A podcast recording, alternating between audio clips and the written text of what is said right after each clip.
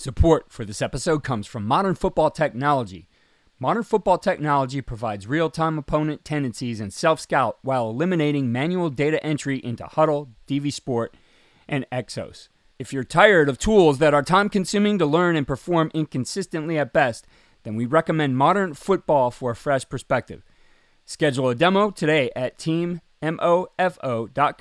to see a battle tested tool that's proven to perform and deliver value.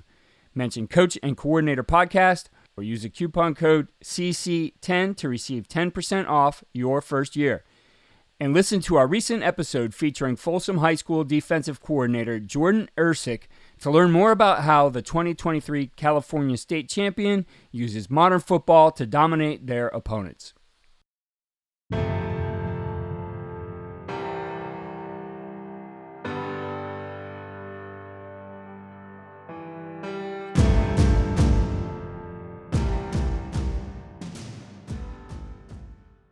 First, for us, to me, it's two things. One, I want to make life as easy as possible for the quarterback, and I want to have a safe place to go as a play caller. So, first and 10, you know, after and chief, first down, second and five, and I'm on schedule. In my mind, it's a great place to have these one word drop back concepts. As I got into Arizona, defense has gotten better and better. Drop back is really hard to protect. But if I do it fast, I, I think, hey, it's less chance that I'm getting exotic pressures more chance they're lining up to me than worried about, you know, bringing something that I can't handle. We're back with another episode of the Passing Lab with our host, Josh Herring. We got another good one here today with a high school coach from Arizona. So, Josh, tell us about our. Well, it's Colin Thomas, who's the head coach at Liberty High in Peoria, Arizona. He was a state championship winning OC there. Uh, now he's the head coach. It's a really big time program in Arizona, and Colin is a, just a fantastic passing game mind. The scope of his knowledge on the passing game is really broad, and I, I just really enjoy talking ball with. And I know in this one you're going to get into a lot of the concepts right away, but Coach also shares some great thought processes that he has both for how he approaches and learning this game and researching it, as well as with what he does with some things procedurally. Yeah, he's awesome at all that stuff and his research methods, kind of how he goes about studying teams is second to none, and I've always gotten a lot out of him uh, every offseason. So here's our Passing Lab episode with Colin Thomas. I've been fortunate to coach many successful teams over the years, so I'm excited to tell you about Signature Championship Rings, a championship ring company who perfectly captures your winning season and fits your budget. Signature Champions specializes in fully customized rings for your high school and college teams, partnering with more than 10,000 teams across the country. What sets Signature Champions apart is the coach experience. The ring ordering process is streamlined and hassle free, with Signature Champions ensuring their coaches feel like MVPs every step of the way. Visit signaturechampions.com slash podcast and get your team championship rings today. Use the code podcast to receive a free coach ring and ring box with your team's ring order. Link is in the show notes. And listen to our entire champion series presented by Signature Championship Rings to learn from state champion head coaches on how to take your program to the top. All right, I want to welcome everybody to the Passing Lab for another episode. I'm super excited about this one. We're heading out west to the great state of Arizona today. So we've got Colin Thomas with us, who's the head coach at uh, Liberty High in Peoria, Arizona, one of the best programs in Arizona. I've known Coach for a while. He was the Arizona Cardinals 2022 Coach of the Year. Had one loss last season. They've been ultra successful. I think they were like number 57 in America in the high school football America ranking. So that's pretty strong, coach, for sure. Coach Thomas is one of the best passing game minds I know. And I've been thinking since we started this about, hey, we got to get him on the show. And we sort of do every year kind of have a post mortem on the season where we talk about different things and kind of exchange ideas. So, Coach, super, super, super excited to have you on the show.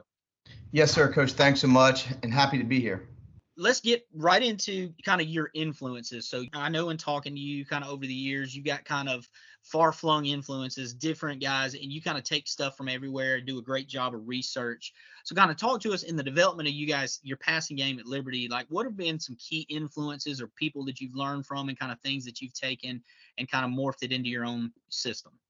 Yes, you know, so I started coaching in 2007 and wanted to be a spread guy and a pass guy and, and didn't really have a lot of background in that at the time. You know, really, I took a quarterback we had to a Darin Slack quarterback academy camp years ago and was able to meet Coach Dub Maddox and, and kind of learn the R4, and that really helped me, you know, understand how to build concepts, how to create progressions, and that was really a big, you know, learning point for me. And then over the years, you know, obviously just diving into as much information as I can, you know, and having high school guys willing to help, yourself being one, Coach Coverdale, who was on last week. I mean, I think for the last 10 years, if I email him for help, he sends me something right away. You know, just having those type of guys, then obviously watch as much college film as you can and, and pro film and learn how to adapt it to what you do to make it your own system and your own passing game.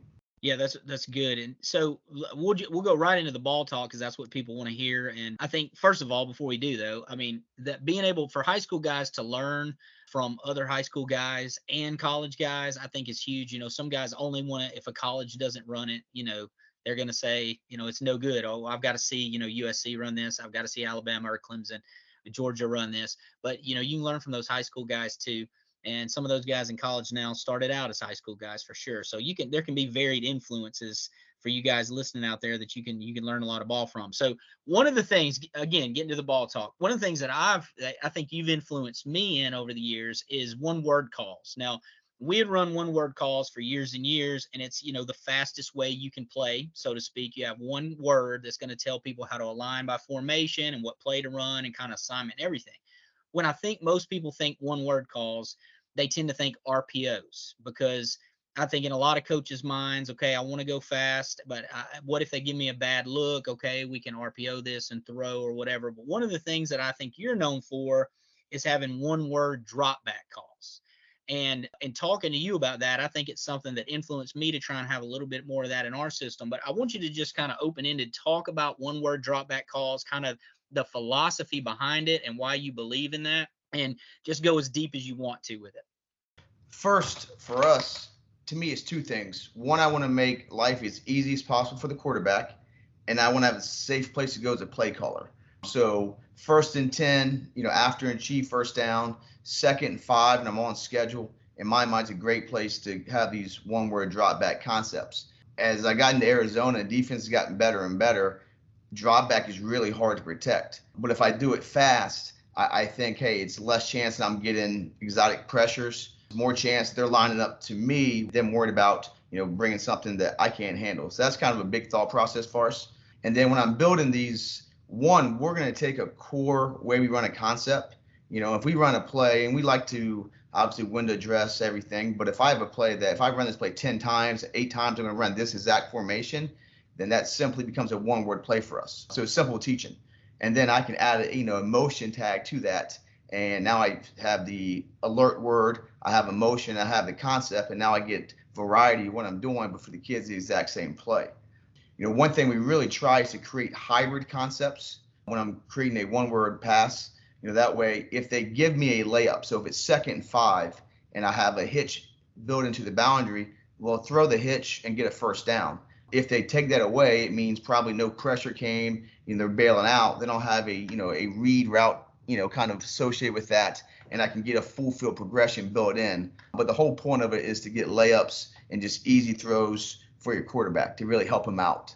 Additionally, it becomes a huge chunk of our two minute offense, you know, is yeah. these one word plays. Whereas in the most critical parts of the game, if I got to call pass plays, well, I can call these plays now. One, we can get too fast and two, we repped more than anything we've done the whole season. We rep these things, you know, nonstop. So it allows me to go, have a comfortable place to go late in the game. Man, that is so good. It's really, really good. And I think I don't know. It seems counterintuitive, uh, and I'll ask you about your experience with your kids. I tend to want to have stuff, you know, that tells people what to do, where there's no question, and kids kind of know, and it's that, you know, sort of a West Coast almost mindset of telling different people what to do but I've really felt, especially you know in the last few years, kids really memorize one word calls. For, I mean, for whatever reason, like, and you think, well, that's a lot of memorization, but they really gravitate towards those. And a lot of times the kids like it. Do you feel like that's been really easy for your kids to pick up with the volume of one word calls that you guys have? I do. One, we're lucky. We have our kids a lot. We have them in class every day. So, you know, we're going over these things an awful lot. But yes, I mean, kids, they just learn whatever you teach them, if I'm honest. So if we say, hey, this is going to be Navy Niner or whatever the call is going to be, you know, they pick it up and they know it now. And then again, allows you to build on that because now I can throw motion tags and do whatever I want. So yeah, that's really never been a problem for us. And it all revolves around your quarterback. He's got to be the one that gets everyone lined up correctly.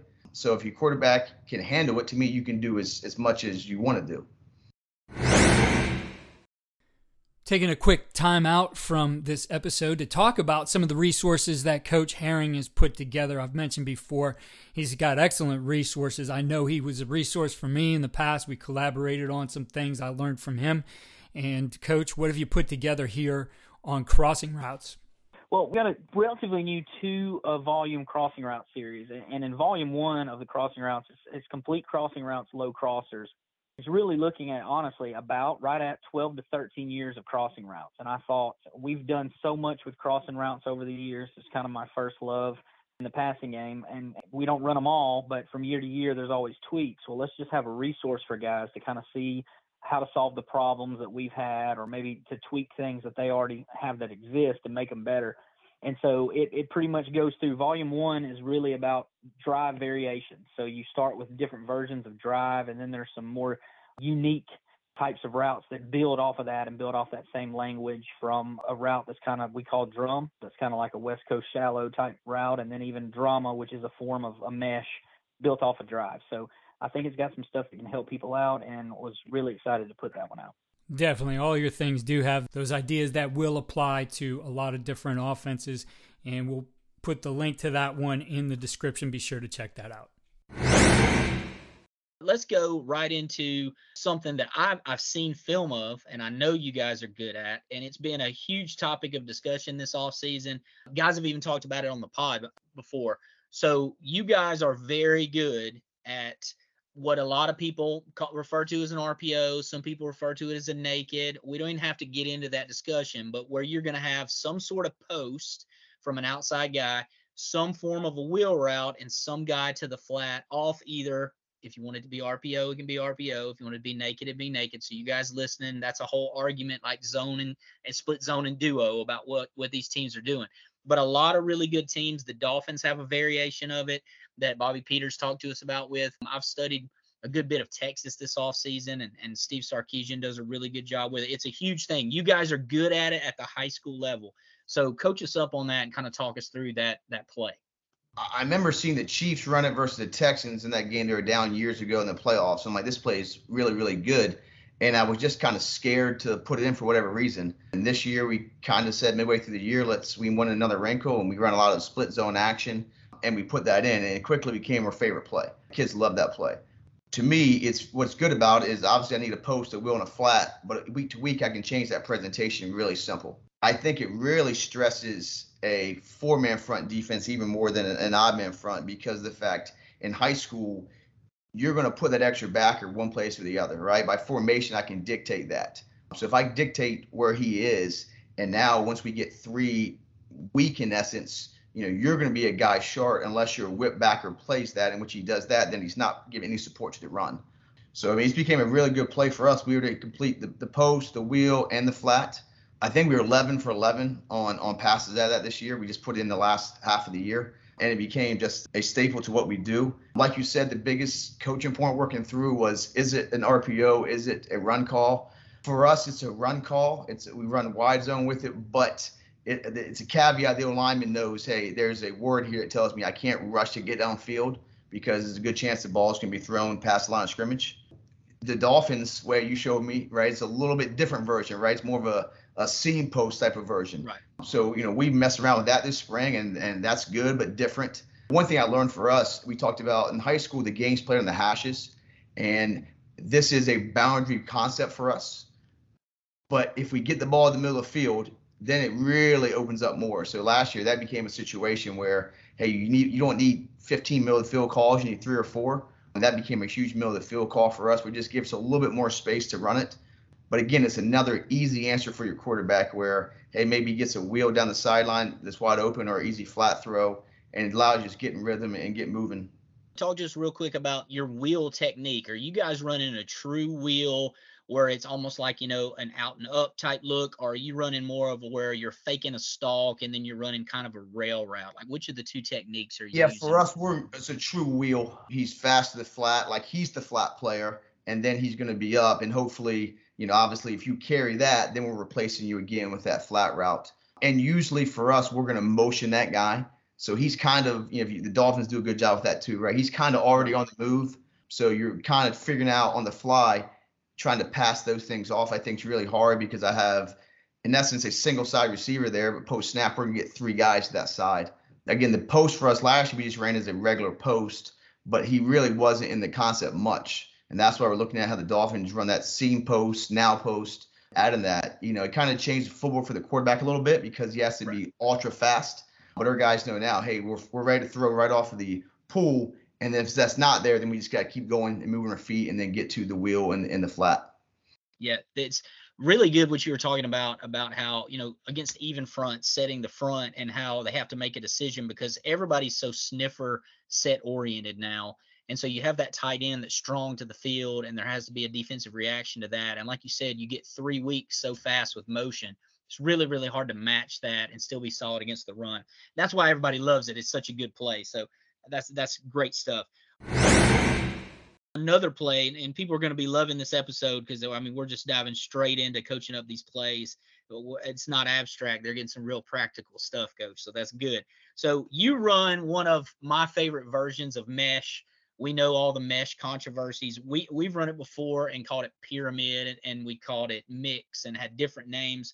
But for you guys that are listening, just to kind of give you an idea, it's really a form of mesh with a dagger concept built in. And it's just a really good way to run the play.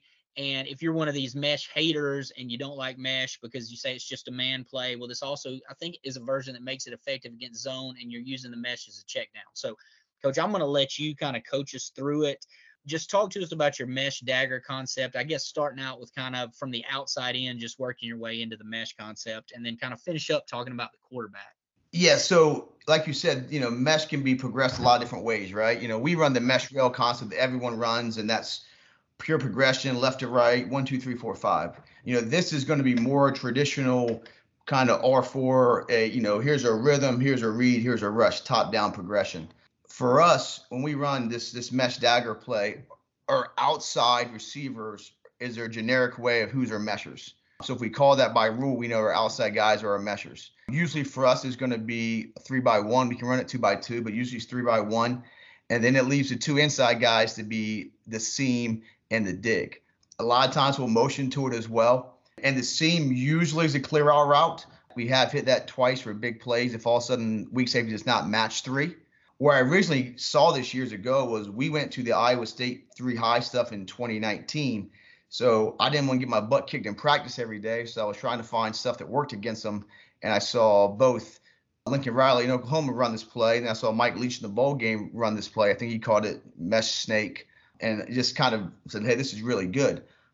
And then, kind of as we ran this play, you know, when I first got into coaching, 2007 in three by one i ran snag and flood and these plays that were really good. But now with everyone matching your flat player in trips right? They either have a, a trap player or a void player. To me these interior three high level stretches are, are really good concepts. And that's what this is for us. So we're usually going to have number three on the seam number two on the read dig and then again number one in our single side guy or mesh players so usually if you take the seam, which is the goal, we want you to take the seam, you know, those meshes pull those backers, and then that dig player can kind of sit, he can work. He has a lot of flexibility there depending on, you know, if that backer low walls or high walls them. What depth are you typically running the dig at? Yeah, we're, we're 12 to 14 on that. Depending on how we are, we'll have him spray release. You know, there's a couple ways to do it. You can run it almost more like the pyramid version where he kind of gets right behind the seam player and tries to get lost or sometimes we'll have him spray release and try to get outside the stud and then get, wrap in behind. We kind of done it both ways a little bit, you know. But two for us, that's kind of been our tight end type body. You know, get a six two, six three kid there that you really can see, and then let that seam route be a, a really faster kid that has a chance to take the top off the defense. And then obviously, if you carry those routes, then you leave a ton of space left for the mesh as our check down in that progression. So it's a play you can use anytime, but for us, it became a really good third and long play because if you played man, we have an answer. If you're playing quarters, we're good. If you want to play some type of matching and carry three, we're, we're okay there too. So I mean, it's become a really good concept that our kids love and know that we're going to go there on critical spots. Are you are your mesh guys? Do you allow them to settle, or is this a play where you're going to have those guys stay on the run?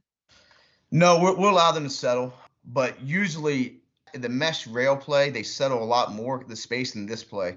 I think where it carries people deeper because you're running two inside vertical routes that for us usually you know they're they're continue to run through yeah that's good i think the only thing kind of troubleshooting it for you guys listening would be you know it's really critical that that seam guy get a release so the thing can clear you know and so motioning that guy or you know changing up your alignments but the fact that you're bunched a little bit a lot of times I think that just helps get clean releases, obviously, but also a lot of times if you change, and coach, I know you and I have talked about this, but for a defense, changing who's on and who's off in bunch can really impact them differently. And if you have number three on in bunch, a lot of times that guy won't get pressed like number two being the point man in bunch would get pressed. So a lot of times for us, you could get clean releases on that. So man, that's a good play. And I've seen Lincoln Riley have a lot of success uh, with that. So we got a couple more things uh, we, before we get out of here. You are in empty quite a bit, and and I'm think like we're in the seven on seven phase right now of summer practice, and so you go to seven on sevens, and teams are in empty all the time and doing defensive stuff that they don't do all the time. But you guys are in empty in pads, in games, in high leverage critical situations. So talk a little bit about passing wise from empty, kind of why you've moved to more of that, or maybe it's been something you've always done, but you've kind of been in empty a little bit more. Just kind of talk us through your thoughts on empty and in real football, not seven on seven. Sure. I think empty begins in with your quarterback a little bit. I'm very lucky. Our kid's a really good player. He's really quick thinker and he's got a quick release. To me, if you have a guy that it takes a while to get out or doesn't process as well, is maybe not as productive in a perfect world, we have these progressions that are again rhythm, read, rush, and you have not many if then situations. Empty, you're going to have a lot of if then situations because you might not know what their check is. Are they a pressure team? Are they going to, you know, sit back and empty? You know, how are they going to handle the three side compared to the two side? It's a lot of variables. So to me, you have to have a kid that can navigate that on the fly a little bit. And then I want to be unique and empty as well, right? You know, we do we get in a lot of two by three or four by one or one by four. You know, there's a lot of ways to get into empty. And then also, I think uh, going back to our one word plays, you got to have these hybrid concepts where you have quick now answers, but also you have a longer developing progression as well. And, you know, that's why it's important to have a kid that understands that because if I get pressure, I got to have a way to get rid of that ball now. But if not, if you let me go through a actual downfield progression, then great. I'm now I'm getting five out immediately, and it's going to be harder for you to stop. So I think it's really important again to have the, the right kid there, but also motion into empty. I find to be really effective. You know, if I'm going to motion the back outside of number one in in, in uh, to the single side and trips, you know, it kind of goes back to what you know. I think Coach Coverdale said the other day with these informational gathering, you know, gathering things, right? Where hey, how do you handle that? Or one thing, you know, we were at University of Washington this year. They did a great job of getting in formations and motion guys to freeze the formation, but then to move to something else. Where if I fast motion the back out wide, you know, I'm going to show how you're going to play that. But in reality, maybe I only wanted to be in three by two from the start.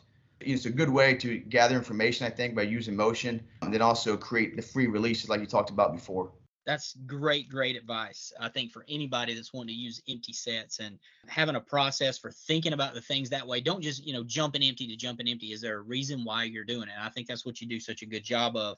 And so that's those are really, really good points. Kind of our last thing. Let's let's talk about. I think you're I'm huge on this. I ask most guests this question. And you guys know, I mean, we we talk, but your off-season research method I think is awesome I think about like just how the varied sources you go to and how big a deal you make it in trying to improve things and give your kids the best chance to compete.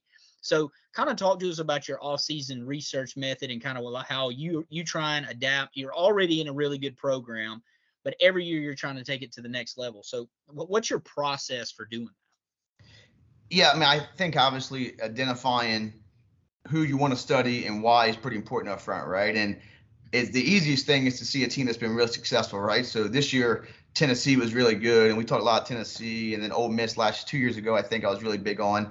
But two other things I really try, and I'm kind of you're really good at having one big focus. I'm kind of scatterbrained sometimes and all over the place with it, but I, I want a team that's a similar quarterback to us a little bit, and then I want a team that maybe does something unique that we kind of do, but it enhances what we do. So you know we're pretty big in the quarterback run game and last year, like Montana State did some really cool things in quarterback driven RPOs. So we, you know, try to get some things from them that were easy to install for us. You know, we're a big unbalanced team. You know, and last year, you know, you did that big study on on Pitt when Kenny Pickett was there, and they're unbalanced passing. Yeah. So that made sense for me. I'm like, man, we use unbalanced. This is something we can add to our offense. Let me really study this. Right. So I mean, I, I think it's a twofold. Is again, people that you see are really good, but then what is something that you can add to your offense that's unique that's not a lot of investment because you kind of already do you know do these things anyway uh, just taking it to the next level coach i wish i had this i wish i could have listened to you on this pod when i was 25 years old as a coordinator for sure that's awesome awesome advice about figuring out it's just so easy to look at what's cool on twitter and want to do that and you know i'm not in any way taken away from that because I do it too. We all want to look at cool plays on Twitter, but how does it impact your program and how does it fit into the stuff that you do? That's what we as coaches have to figure out. What gives our kids the best chance of being successful? That's so good. So we got to wrap up. We got to. You're a busy head coach. We got to give you uh give you some time. Uh, so we got to get this thing wrapped up. But you know what we got to finish with. So always very interested to find out what do you wear on your head, if anything, during a game. What, what's your go-to?